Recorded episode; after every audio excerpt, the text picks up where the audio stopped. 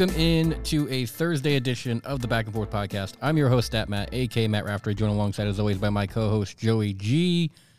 And you may have wondered where we went on Tuesday. Normally, we give you a Tuesday episode.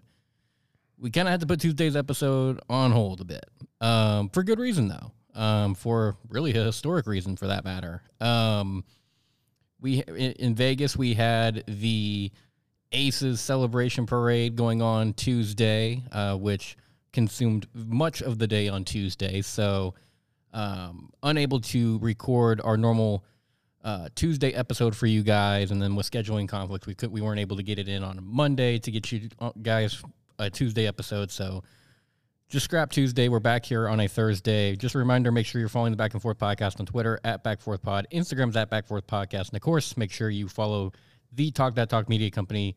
Their Twitter is at TTT Media Company. The rest of their socials are spelled out at Talk That Talk Media Company. We had an historic day on Tuesday, Joey. Very historic day for the city. First major league keyword because everyone's gonna be like, well, the, the Las Vegas Devils won a championship in 1990. Okay, the first major league Professional. sports professional Correct. major league sports team uh, has won a championship here in Las Vegas. Other no other being the Las Vegas Aces, and um, it's I don't think a team has represented Vegas this well since the 90s UNLV Rebels. I'm going to go that far Right. and say that. I know people are really big on the Knights and all that, but I think to me, Vegas has always been a basketball town. Um, and, and no team represented the city more better than the Las Vegas Aces. Just a fun team to watch, easy team to root for, a great head coach in Becky Hammon, who um, I, I hope she stays with the Aces, but she, you know, she was getting consideration for NBA jobs. She was getting consideration for uh, Division One. Uh, she almost became the head coach at Colorado State, um, where she went to school. So, you know, she's just a, a phenomenal head coach. Any chance she's she coached uh, one game for the Spurs, won that, coached the Spurs throughout the summer league, won the summer league title, and in her first year as a head coach in the WNBA, uh, leads the team to 34 wins total, including the playoffs and uh, the regular season, and a championship, which I believe broke the she broke the win total for a first year head coach. Mhm. And um, I'm not sure about winning a championship in the first year, but regardless, uh, just an amazing achievement. Um, and, and and really happy for Las Vegas. It was so cool, kind of seeing us get that national attention and the amount of people that turned out to the parade. You know, a lot of people, um, you know, give uh, don't give the WNBA a lot of credit. Um, and a lot of people showed up to that parade. There was a good amount of support, and and again, it just shows that Vegas is, um, can support multiple sports teams, and Vegas now is a sports town. Um, and I went through the comments, and people are like, "Wow, that's a lot more people than I expected," or whatever, and they're like, "Oh, it's just tourists passing through trying to get to." And I'm like, "What more do we have to prove to you guys?" I guarantee it was not tour. It was not to, for yeah, it wasn't because everyone was wearing red and black. So I mean, I, I guess if every every single tourist, um, you know, that was flooding the Las Vegas Strip on a Tuesday in September, um, decided to wear red and black for whatever reason, then I guess they're right. But what more does Vegas have to prove um, that locals more than tourists go to these games? Even Raiders, more locals are at the games than tourists.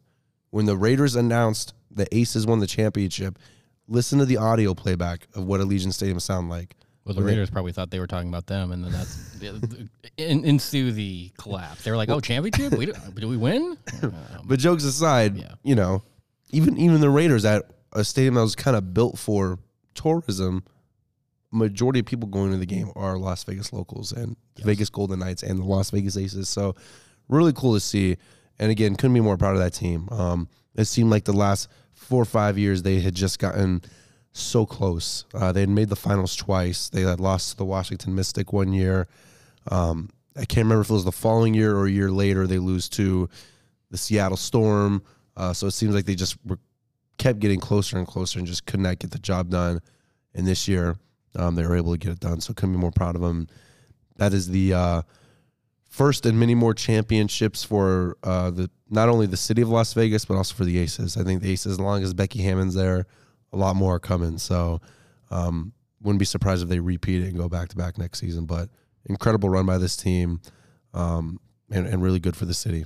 Yeah. So I'll start with the parade slash city support, and then I'll dive into the team a bit. So for those that thought that like, oh, because it's a Tuesday at five thirty, people aren't going to show up. No, they literally blocked the entire section of Las Vegas Boulevard off. They started with half, but because there were so many people and they were starting to flood into the northbound lanes of traffic, they ended up shutting down the complete section of Las Vegas Boulevard that runs from Bellagio to Caesar's Palace. The entire section was shut down. Like no traffic was getting through at all, which wasn't in the original plan. But be, but because so many people showed up, more than probably a lot of people expected. I mean, y- y- at, at a certain point, it's either have you know a section of the boulevard open and risk you know pedestrians getting hit, or take the safer play. And Right. I mean, to me, that sh- that just showed the amount of support that was out there. That they had to that they went that far to shut down the com- uh, you know the boulevard completely through that section. Um, but I did see a lot of those comments that like, oh wow, there you know there's a lot of more people there than I thought and all that. This is not a fluke, and I try to keep telling people this. And I like Joey said, I don't know what more you need to see. Go back and look at the last five home games for the Aces this year. Three of them were sellouts. Two of them broke franchise records, and almost all five were completely sold out.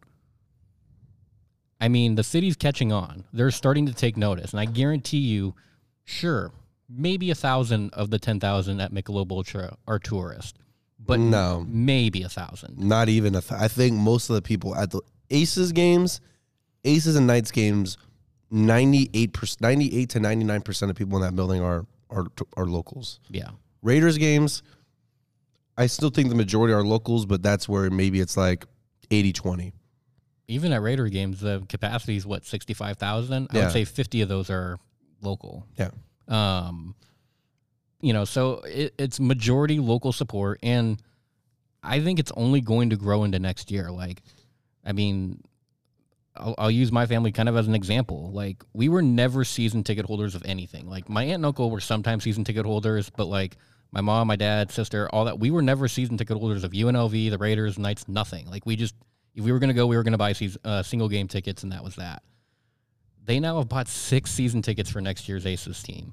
I was, I mean, and that's just one family in Las Vegas. I'm sure there's hundreds more that are, you know, kind of in a similar spot where they're like, you know, we never really thought about season tickets, but because of how well this team has done, because of all the pieces that are there, you know, we, we want to be part of it for next year. And so, I mean, that kind of segues into the team itself. This team is basically coming back next year. The entire starting five is locked down long term. Uh, you have, I believe, Sid Colson that, um, although it doesn't play a lot, is going to be a piece that comes back. You have, you know, people like Dearica Hamby locked down long term. You have Becky Who didn't even play. no, she was battling injury towards the end of the year. Um, you have, you know, Chelsea Gray, Kelsey Plum, A'ja Wilson. All those players are coming back next year, and the only thing that I could probably pinpoint that this team may want to look at in the offseason is adding a little bit more bench depth. Like their starting five is probably the best starting five in the league. You have you've had four all stars in that starting five at one point. You have an all star head coach, which I mean again, I hope Becky yeah, I hope Becky stays in Vegas long term. But if you're an NBA GM, you better be taking a very hard look at Becky Hammon for a head coaching position. Celtics, which we'll get into later. If Looks, if, like, looks if, like we might need a new head coach soon. if the report came out tomorrow that the Celtics are hiring Becky Hammon, I would. I mean, I would obviously be devast- devastated because you know, selfishly, I want her to stay with the Aces. But that's a great opportunity. and That's a fantastic hire. That's what I said in December when she took the Aces job. I said the Aces knocked out a home run with this one, and people will go, "Well, she didn't. You haven't really seen her coach." I said, "I've seen enough to where I know she came from a very good coaching tree in Gregg Popovich." You you know you can sense even in those summer league games in the few games that she got to coach um, in place of Pop that she knows basketball. Like she knows hoops but she's also a very the thing that stood out to me the most this season was she's a extreme players coach. She goes to war for them just like you know vice versa. Um and I mean this is no knock on Bill Laimbeer because I think Bill the team needed Bill Laimbeer in those first few years to build the foundation because they had just come off of come from San Antonio. Kelsey Plum was really the only centerpiece that came from San Antonio. Like everybody else on the roster, for the most part, was either acquired in free agency or drafted. Like Jackie Young, A'ja Wilson, they were both for, um, number one overall picks back to back years. And I mean, essentially, you, you're building a, a, a completely new franchise in Vegas. Although it, it's considered a relocation, it, they basically started this thing from scratch with really one person that was in the San Antonio days in Kelsey Plum. And so I, I, I think Bill Laimbeer was integral in building the foundation, and a lot of it was built when Becky Hammon got here. But that the team was still missing that piece, and I think Bill Laimbeer even admitted it. Maybe it was sometime this season um, when they had like Bill Laimbeer night and all that. They did a press conference, and they said, and Bill said, "Look, I loved coaching, but I understood that my coaching philosophy wasn't in it wasn't in line with today's style of basketball." And I think that's what Becky Hammon's able to bring to this team is, you know, she doesn't coach her team out of games and she's very adaptive to the today's game where yeah, she's going to push the ball down the floor. She's going to look for open threes. It's not like a Bill Laimbeer style where it's always constantly pounding the paint. I mean, at one point in time, the team, I think for the last three or four years, ranked last in the league in three point attempts under Bill Laimbeer flip the script to this year, the, I mean, I think the Aces were at very worst top three in the league in three point attempts. So there's an emphasis being put there. You know, they they raised their points per game average to over 90. Like you can see where those improvements came in year one for Becky Hammon, and I get that they've won a championship, and now it's like, well, you can't really accomplish much more. But just seeing the turnaround that this team and this franchise went through in just a short year where you you look at last year, they got eliminated in the semifinals to Phoenix. Like and the year before that, they lost to Seattle in the wubble in the finals. The year before that, they lost to Washington in the semifinals, I believe. And so this was a franchise that you like Joey said, you could sense they were getting close, but they could never find their way over the hump. And they just needed that one piece. And so you look at it going forward, yeah, I do think that this could be the start of two, three, maybe four championships for Las Vegas in a pretty short window because of everybody that's here. And really, you know, Becky talked about it earlier in the year. These players bought in for each other. A'ja could have went somewhere else and made a lot more money. She took a pay cut. Everybody that extended long term took pay cuts because they wanted to be in Las Vegas. They wanted to be part of the franchise. They wanted to be part of something long term. And look at the Raiders. Um, and the Raiders are another prime example. The you can we can have this argument all day we want. Davante Adams and Chandler Jones would never be wearing a Raiders jersey if this team was still in Oakland. They wouldn't. You can go on any argument about Davante Adams and Carr. They went to Fresno State. No. They would not be in a Raiders jersey if they were not in Las Vegas and had a brand new Allegiant Stadium and a brand new five hundred million dollar facility in Henderson. Well, and it wasn't not even be wearing it. and it wasn't money for those guys either. If it was money, they would have stayed where they're at because Davante Adams knew he could have made the most in Green Bay, and Chandler Jones knows he could have made the most with Arizona. Exactly. So they took and initially, I mean, pretty much are taking pay cuts to come to a better city and a better destination with a better environment. And I mean, you look around the Aces franchise right now; it is a really awesome environment. Like that that's the best way I can sum it up and it's one that people want to be at. Like it's not like a an Indiana fever where you're near the bottom of the league pretty much every year and you, you, get to the halfway point and you just look at and you go, okay, how many more of, the, of these games do we got? Um, and you well, and that, and you wake up every morning, you're like, I'm in Indiana. Right, exactly. Like, eh, I mean, you have Indianapolis, which eh, okay, it's the same thing. It's like it's like let's this whole Seattle Las Vegas thing. Do you want to wake up in Vegas or do you want to wake up in Seattle. You wake up and it's it's foggy outside. It's raining yeah. for the you know fifth time this week. It's Friday, so it's been raining all week. I mean, Seattle lost their team for a reason. So I can't wait till we get an NBA team and I can be relieved of this pain from right. the Celtics. But before we talk about Boston, real quick, yeah. little segment I thought we would do: rank the coaches in Las Vegas. Can I can I steal UNLV coaches too? Yeah, so I'm saying. The, so we'll do Okay. Knights, Raiders, Aces, UNLV football, UNLV men's and women's basketball. Okay. Because like, I don't think a lot of people are not not to. No, no, no. I We, would, we like the Aviators, but I don't think anyone in Vegas. yeah, is no, like no, no, really no. keeping up to date with the minor league baseball team. So number one, I would go Becky Hammon. I think that's pretty clear cut. She wins Coach of the Year, her first year in the WNBA as a head coach. Um, coaches the All Star team. You know, I mean her her her record and her resume this year kind of speak for itself. Right. Number two, and it's a close number two. I mean, so depending on how the season goes, she may move up to number one. Lindy La Rocque. Lindy La Rocque is one of those. It was an under the radar hire that turned out to be an absolute home run for Desiree Reed Francois, which is being very complimentary of her because I've had my things about Desiree that I have not appreciated, but this is one that she got right. She got Arroyo right too. She kind of did get Arroyo. We're starting to see that too. We're, we're starting to eat our words a little bit. I think I think we're starting to. But to her, def- to my, to our defense, she did not get T.J. Otzelberger right. No. She got that horribly wrong. Yeah, she got that wrong. Um, so I would go Becky Hammon, Lindy La Rocque,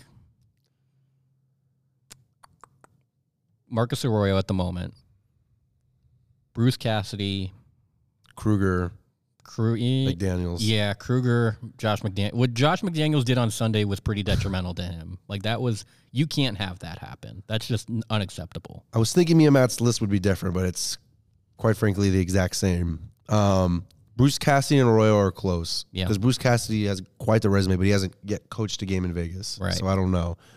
Um, but to explain Arroyo at three, Lindsay La Rocque at two, and Becky Hammon at one, pretty self explanatory.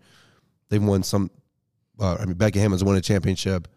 Lindsay La Rocque has won two conference championships and has gotten a women's program to the NCAA tournament for the first time in 20 years. And she's starting to sell out games in the Cox Pavilion as well. Yeah. To the point where they may not, they may need to start playing the Thomas and Mack next year. They honestly should. Yeah. Um, but yeah, you look at you look at Arroyo, and this is the first time in a while. This is the first time ever I'm looking at UNLV right now, and it sounds crazy, and we're going to talk about it a little bit more when we talk about UNLV football. They have a legitimate chance to win the Mountain West this year. Very possible. They have a chance. I'm not saying they're going to. They have a solid chance. I'd put about 40% to win the Mountain West this year. Do you look at their schedule? You look at their slate. The, the, the only game, looking at the remainder of the where I'm like, they're going to lose that game probably, is Notre Dame. Yeah. Fresno State is no longer, Fresno State's quarterback is done. He had that injury against against USC. UNLV can now beat Fresno State. San Diego State is terrible this year. UNLV can beat San Diego State. Utah State sucks. Um, like their best team in the Mountain West they're gonna have to face the remainder of the year is Air Force. Yeah. Air Force is gonna be tough. Air, but Air Force is beatable. Like Air Force isn't like this. They're- Wyoming, they just they lost to Wyoming. Just like, I know Wyoming's tough to play in because of the the altitude and everything, but still, like if Air Force was, Air Force plays in the high altitude too. So like that's not really an excuse for them. They play in Colorado Springs, which is like at six thousand feet too. I mean, they're beatable, but UNLV's run defense may cost them that game. Yeah. So we'll we'll we'll talk about them later. But I think Arroyo, um, from the first 14 games being an utter disaster, in the last what for the regular season mm, seven, in these last seven games, these coach have been really promising. This is the most talented UNLV team we've had. Uh, this is the f- first UNLV team you can really justify making that argument, like with how bad the Mountain West is this year, that maybe they can contend for a conference championship, or maybe they can get to. ESPN is projecting them to finish with eight wins. That's crazy. So, like, yeah, that's for That might be historic actually for UNLV Yeah. football. so some places that gets you fired. At UNLV, I mean, you may you may get a statue. Very, So- very possible. Um, we'll see. I'll definitely rooting for them, but I think Arroyo's done a fantastic job in his turnaround. Someone who's not doing a fantastic job right now, um, Ime Udoka, Oh boy. facing a year suspension, likely nothing official yet at the time of this recording, a likely year suspension for having a intimate relationship with a female staffer on the Celtics. So he is now going to, which was a um, consensual uh, relationship as well. That was a keyword in uh, Shams' tweet there. Um, but he'll be facing a one year suspension. And now there's rumors that he may step down. Um, there's, there's a whole, it's, it's a complete disaster right now. Uh, Matt, I mean, do you, do you agree with the Celtics handling of this that Ime Udoka should be suspended a season or to the point where he's going to be have to asked to step down? Absolutely not.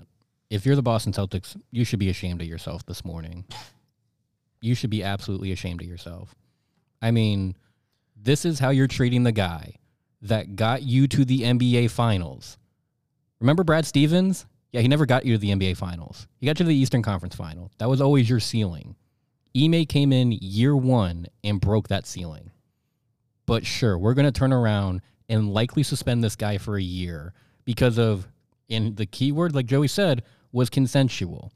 You would have a very valid argument if it was not consensual. Then, then you could, we can have the conversation of, yeah, a year suspension probably warranted.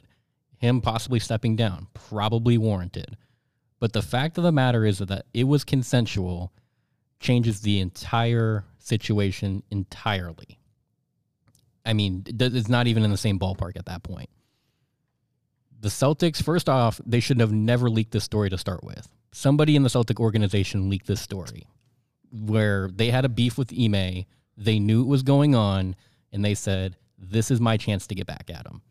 So somebody anonymously probably called up ESPN, probably called up Shams, and said, Hey, leave my name out of this. Let's leave it anonymous. But the X, Y, and Z is going on in the Celtic organization. This is a franchise that was just in the dub, or excuse me, in the NBA Finals. They were just there last year, this past season, a place they had not been to in a decade. They, like I said, Ime came in and broke that ceiling that was always on the Celtics for much of the 2010s. As far as, well, they get to the Eastern Conference Final every year and seem to self implode. Like that was kind of the narrative with the Celtics. Good, but not great. And now all of a sudden, this is a uh, Ime's looking at a likely year, uh, one year suspension, and potentially having to resign from being the head coach. Like if you're a Celtic fan, I don't know how you are not irate at your front office at this point for letting this happen. Like this is a storied franchise that has a long list of winning tradition.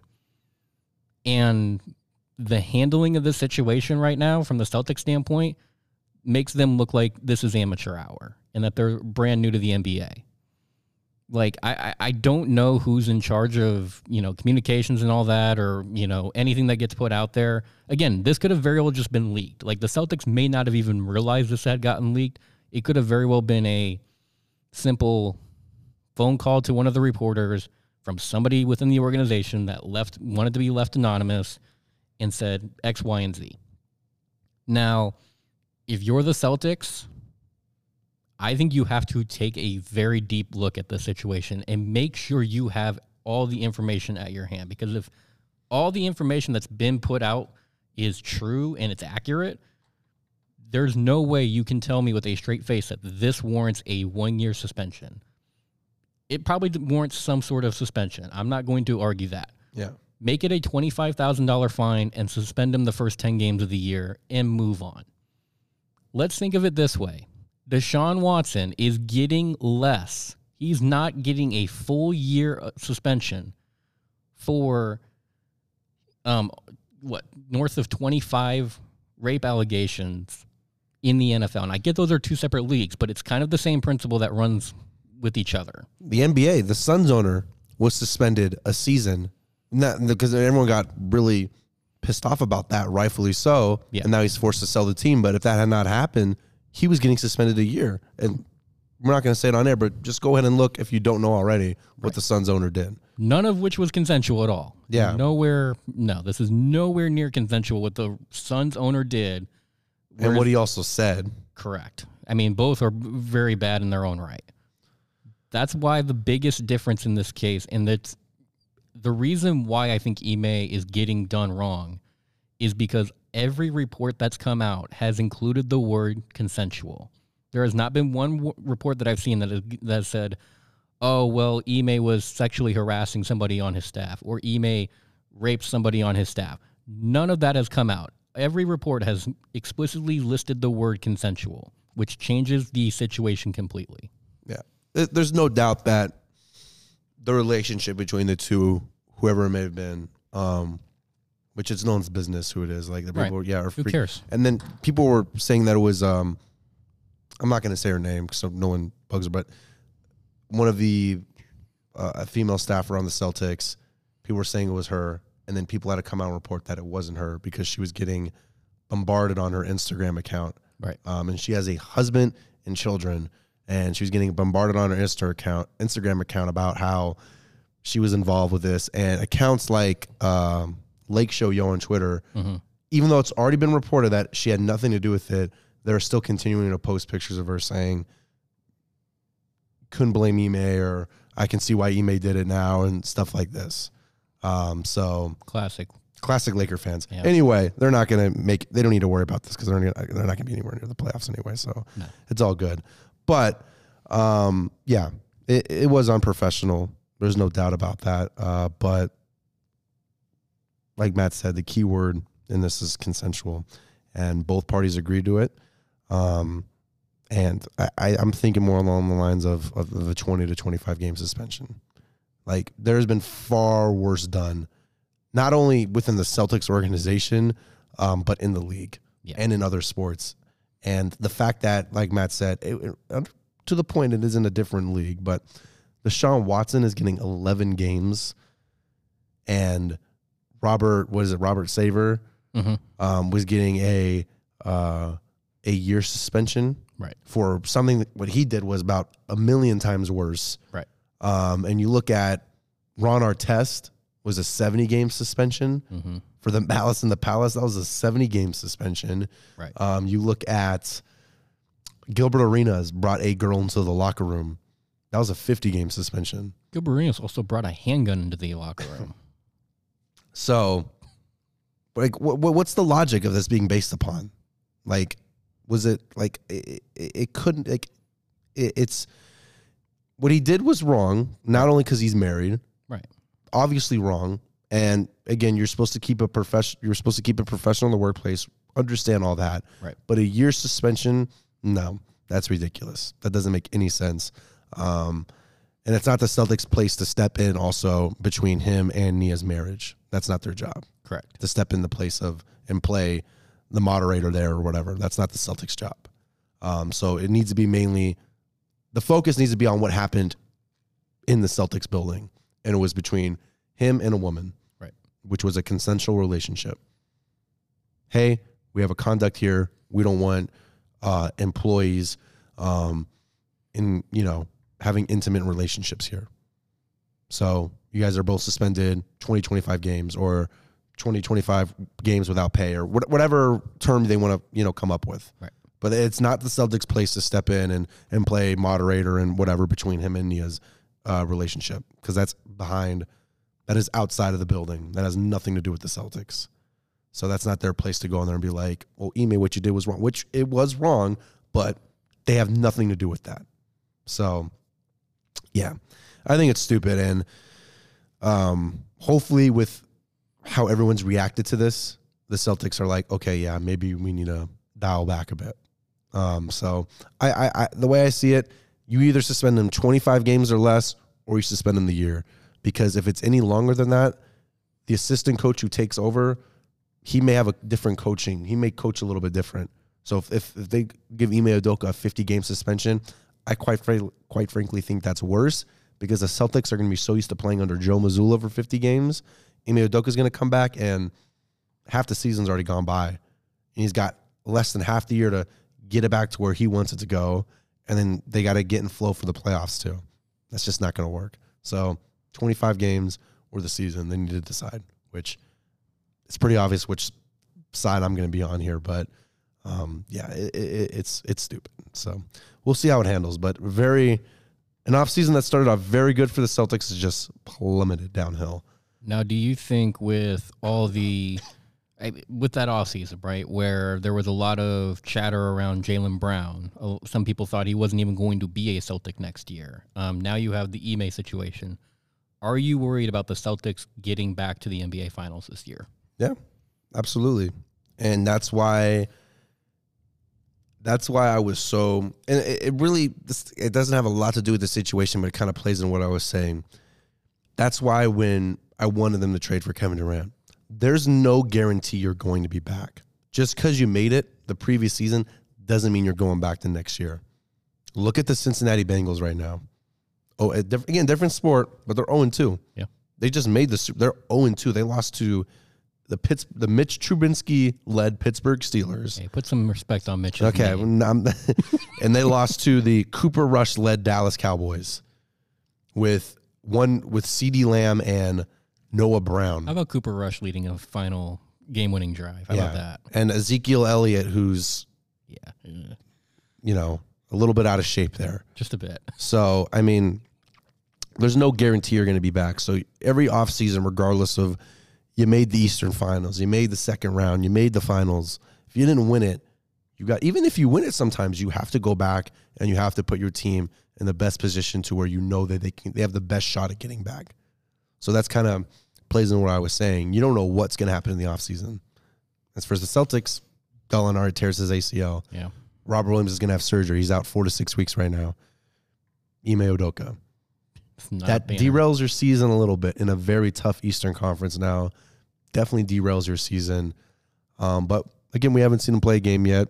Maybe Joe Mazzulla is a is a wizard that no one even knows about, and Celtics win 65 games next year, and Robert Williams comes back as healthy as can be. So, season hasn't started yet. I'll wait to panic until October. Um, but yeah, definitely, definitely very disappointing, and um, the handling of the whole situation is a little bit ridiculous. Yeah, it, it definitely is. But um, we'll have to wait and see what happens. Um, hopefully, we know a little bit more about Ime um, as far as the the suspension or punishment that he could be facing um, from the Celtics. Again, like Joey said, hopefully the Celtics do take a look at this situation pretty in depth, see all the reaction, and are able to come up with a reasonable final conclusion. Yeah, But we've got some UNLV UNLV football, a little bit on the lighter side, yes, um, and then we got our three other college football games, in addition with UNLV and Utah State this weekend. Rebels are two and one. they are They could be three and zero. very well could have been. Should be three and zero right now. To be quite frank, with. Doug Brumfield is playing like a top twenty QB in the country, and Aidan Robbins, um, having a also a fantastic season, had the second best overall performance in college football last week. So Matt, how much stock are you putting in the Rebels right now? I'm going all in. I think this team is legit. Um, admittedly, at the first game when I saw Naki Fahina being carted off, I was a little concerned because that is one of the heart and souls of the, the UNLV defense. And I mean, they've paid a little bit of a price for it. I, like I said, their their run defense has been a little bit to be desired there. I mean, North Texas, albeit they blew 'em- they blew 'em out by 31, a lot of North Texas's points came off the run, where they would just line up, and it would look kind of similar to what Air Force does. They would run four plays. They would be the exact same play to the exact same player in the exact same direction, where it would be a, you know, running back handoff to the left side, and they would pick up six, seven, eight yards of carry. And they did it, like I said, they did it four or five times in a row, which was a little frustrating. It's, it's like, hello, if you're the defensive coordinator, after about the third time, don't you pick up on what they're doing? But outside of that, this is a, a UNLV secondary that has been making leaps forward compared to where they've been in years past, where they have been a laughing stock. This is a secondary that is starting to gain traction. This is an offense that looks very fluid once all the pieces are moving right. When you have Doug Brumfield making good decisions, that's the one thing that I, I worry about Doug is he has to be a little bit more A little careless when he runs the ball sometimes. I mean, he had a play against North Texas that I thought was going to knock him out of the game. When he got upended right at the goal line, I thought this is probably it for Doug. Yeah. And so when he runs the ball, he's got to be a little bit smarter. Slide if you have to. The rules are designed for the quarterback. So if you slide and you're still getting hit, well, okay, you're gonna you it, you one you may get a concussion. That's not I'm not ruling that out, but more likely you're going to help your team by a the, the opposing team's going to get a targeting penalty. Because, and that player's going to get ejected too. be, because it's a hit on the quarterback, they're likely ejected, and you're getting a 15 yard you're getting 15 yards added on to the end of the play. Um, so yeah, I mean the the thing, especially if Doug wants to play in the NFL, you have to learn how to slide on the run as a quarterback and just know when you you know can't make any more forward progress and just take the safer route. But I mean, Doug Brumfield has passed the ball really well. He's gotten guys like Kyle Williams involved. Um, that has been a pretty big part of the receiving core. Ricky White. Ricky White has been pretty impressive, and they've the, the big question on offense I felt like was how are you going to replace the Chuck wagon? Aidan Robbins is not that bad of a replacement, I would say, being the Mountain West Player of the Year this past week or Player of the Week this past week.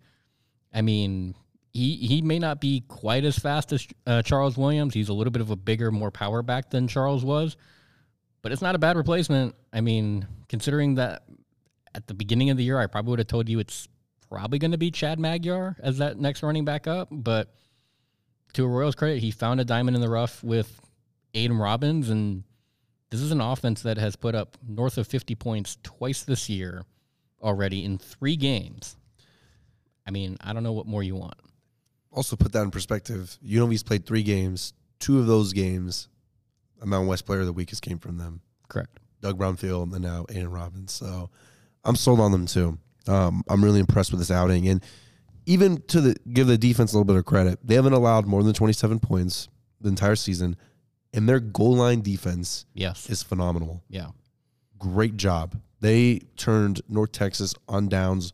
They turned them over on downs. What, two or three times? On, on right inside, line. right inside the five yard line. Yeah. Um. So they've done it. It's, they, they they get a little tired. It looks like, but once they get down to that five yard line, uh, they really step it up. So you got to give them credit there. Um. But yeah, I'm sold on this team. They, they beat a a pretty decent North Texas team. Um. They hung around with Cal, and this week will be a, another test for them. You're going against the uh, defending Mountain West champs. Very tough road game in Logan, Utah. There's nothing else to do in Logan, Utah besides go watch Aggie games. So I'm sure there'll be a decent crowd there, uh, up in the mountains a little bit. So the altitude will be a little tough, I'm sure. But I like the Rebels here. I do too. I like them to start five and one this year. It's yeah, because it's New Mexico, New Mexico's tricky though. New Mm, Mexico, It's a home game. it is a home game, but that game will be a little more low scoring than people think. New Mexico is great defensively right now. New Mexico is a very good defensive football team. Um, they're probably the best defensive team in the Mountain West, to be quite honest with you. Offensively, they're a nightmare, um, but that may be like a twenty-one to ten game. Rebels win still, but Mexico will hang around because of their defense. Yeah. So you you think five and one as well? Yeah, five and one. Five and one. Utah because it's Utah, Utah- New Mexico, yeah. San Jose. Yeah, Utah State, New Mexico, San Jose State. Um, Utah State, by the way, is not where they were last year. They are. I mean, the only tough part about that game is it's on the road. Yeah. It's not the opponent; it's the environment at that point. Then they enter that tough stretch we all look at. What do you think their record is after Air Force, Notre Dame, San Diego State, and Fresno State? I want to get real crazy and say three and one. They go three and one in that stretch. But I'm gonna go two and two. Okay. I think they drop Air Force and Notre Dame. They beat Fresno and San Diego. Notre Dame could be closer than we think. I mean, Marshall went into Notre Dame and beat them outright. Cal this week. Cal almost beat Notre Dame. Yeah, and we saw how close UNLV played Cal on Um, the road. I'm gonna go that that game will be. I always said UNLV was gonna play Notre Dame close because no, that's just Notre Dame really. Like they they hardly blow they blow teams out, but not to the extent like what Alabama did to Utah State. You know what I mean? So I'll go like twenty to thirty one probably. Notre Dame wins. So losses to Air Force and Notre Dame, right? Yep. That means UNLV would finish the year on a four game win streak. They would beat San Diego State on the road. They would beat Fresno at home. They would beat Hawaii on the road, and they would beat UNR at home. They're definitely beating Hawaii. Oh, Hawaii! I mean, my we could probably beat Hawaii at this point. W- worst case scenario, the way I see it right now, That's nine and three. the worst case scenario for UNLV football is four and eight, That's which isn't bad. wow. If they go four and eight, especially if they win this weekend and they go four and eight, Oh boy. Well, if they win this weekend, then it's five and seven. Because I'm like, they'll beat New Mexico and they will beat, they will beat Hawaii. Those are two games that I, I can confidently say they are not going to lose those games. I still think if you go four and eight after starting two and one, that's not good. I mean, that's a bad look. But compared to last year, I think I think we would have been begging for four and eight uh, last year. They, so I hey, think they, they've tied the win total from last year. Yeah. So the way I see it, they will not. I don't think they'll go four and eight, but I'm saying worst, absolute worst case scenario, this team goes four and eight, which is still an improvement from last season, and overall not that terrible. But if they beat Utah State this weekend, then it's then it's five and seven, because those are the two games I can confidently say they will win, for sure, one hundred percent. Yeah, I mean, I see at least seven wins here. I see them beating Utah State this weekend. I see them beating New Mexico. I see them beating San Jose. I see them beating Hawaii, and I see them beating UNR. And really, you, I mean, they might also beat San Diego State and possibly Fresno. I mean, Fresno is going to be a tough game, but it's a home game, which I think gives them a little bit of an advantage, especially at that point in the year where, let's say, they steal San Diego State on the road you're looking at if all that falls into where I think that does five and one, that's already six wins going into the Fresno game. People will know that this team is bowl eligible. That's going to start selling tickets. You know who's going to be at that Fresno game? Hmm. Come on, what two people are going to be at that Fresno game? What two Raiders players went to Fresno State? Davante Adams and Derek Carr. Yes, Davante Adams, and Derek Carr will be there. They better be wearing UNLV gear. They will not. I, they Remember, remember they asked Derek Carr. He got all weird about it. They're like, "Oh, would you support?" He's like, "I, I, I went to. I'm, I'm, a, I'm a bulldog. I went to Fresno State. I can't. I can't support UNLV. I just can't." I'm like, UNLV's playing in your building, Derek. yeah. It's a little. There's that like there's a rivalry between Fresno State and UNLV. I could see if they said San Jose or Right. maybe Boise, but like really, man, Yeah. there's no rivalry. Like that, it was your first year in the Mountain West when you were playing at uh, Fresno State. Yeah. Hey, Derek, guess what? UNLV has more wins than you right now. They have Just more wins in your building right now. They're also two and zero at Allegiant Just saying. this season. Yeah. And the best uh, step further, the best quarterback in Allegiant Stadium is not in a Raiders uniform right now. He's in scarlet and gray. Yep. Anyway, we got three other games this week. Yes. Me and Matt are rolling with the Rebels. Yep. Three and one, which will be their first three and one start since 2008. Sky's going to be the limit for this team. Sky's gonna be the limit. Could be bowling. Could be bowling. We Yeah. might be going to Hawaii for the what? The Hawaii Bowl. Oh Bowl. boy, I hope I hope that the athletic department offers fans a reasonable travel package because, man, Hawaii for Christmas. Christmas Eve. I thought I thought I mean I was looking at it yesterday. I was like, man, that would be fun. Matt was fiending. Anyway, we got Florida and Tennessee. 20th ranked Florida is playing the 11th ranked Tennessee. Um, Florida's two and one. Tennessee three and zero. Matt, we like. I want to say Florida. I really do. This game is in Tennessee. Yes, I'm going to go with the home team. I think Tennessee wins this game by a field goal.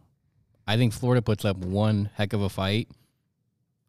I think Florida, to their, I mean, Florida's kind of been a little inconsistent. They did show out really well against Utah, but I think had a little bit of a slippage. Um, I think in the next week or maybe the following week. I just think Tennessee's been a little bit more consistent. Florida does hang around in this game, though, and it wouldn't shock me in the slightest if they won this game outright. I'm going to go Tennessee wins by a field goal at home. Gators play them close, but this is the home game for Tennessee. Yeah. One of the toughest places to play. Um, four and zero for the for Tennessee, and uh, yeah, it's a close game. I think it's within ten points for sure. Mhm. Next game we got Arkansas on the road to Texas A and M. 16th ranked Arkansas taking on 23rd ranked Aggies. Give me Arkansas. Wow. Arkansas might come in and surprise the holy hell out of Texas A&M. This is the same Texas A&M team, by the way, that lost at home to Appalachian State. People want to hype up Texas A&M. Appalachian State's good though. I mean, they they they're they're famous for And Tex- upsetting teams. Correct, and Texas A&M is overrated vastly. People came into the season going, "Oh, Texas A&M dumped all this money into their facilities. They are one of the biggest uh, schools for the NIL. Um, this and that. Uh, That's great. You're still not that great though. Like you're still very overrated. And I get that Jimbo Fisher has won a national championship and he's beaten Nick Saban. Whoop de doo. You're not beating Nick Saban this year, by the way, because you're going to Nick Saban's place. So that you can just mark another L down there for Texas A&M. And quite frankly, Arkansas is better than you think. They will come into your building and beat you. I think again, Appalachian State's good. Arkansas State, I think, is better than Appalachian State. And if App State can go into Texas A&M and win outright and make Texas A&M look like a joke, I don't see why Arkansas can't do the same. I'm gonna go with the bull or the Razorback. Excuse me. I'm going with the Aggies. Um, I think Texas A&M is still a very good team, and I think that Appalachian State loss kind of humbled a little, humbled them a little bit. Um, I think they beat Arkansas. Arkansas is also a very good team, and I'm sure their athletic director is probably has the the best job security in the country right now. Um, basketball programs going to go in this season top five national championship contenders, and your football program is ranked 16th right now, and um, a lot of people are, are rolling with the Razorbacks this week, and they're very capable of winning this game. But I'm gonna go with the Aggies. One game, we'll throw this game in there. It's not on national TV, which I'm outraged about. USC and Oregon State, both three and zero oh in Corvallis. Give me an upset. I'm gonna go with the Beavers.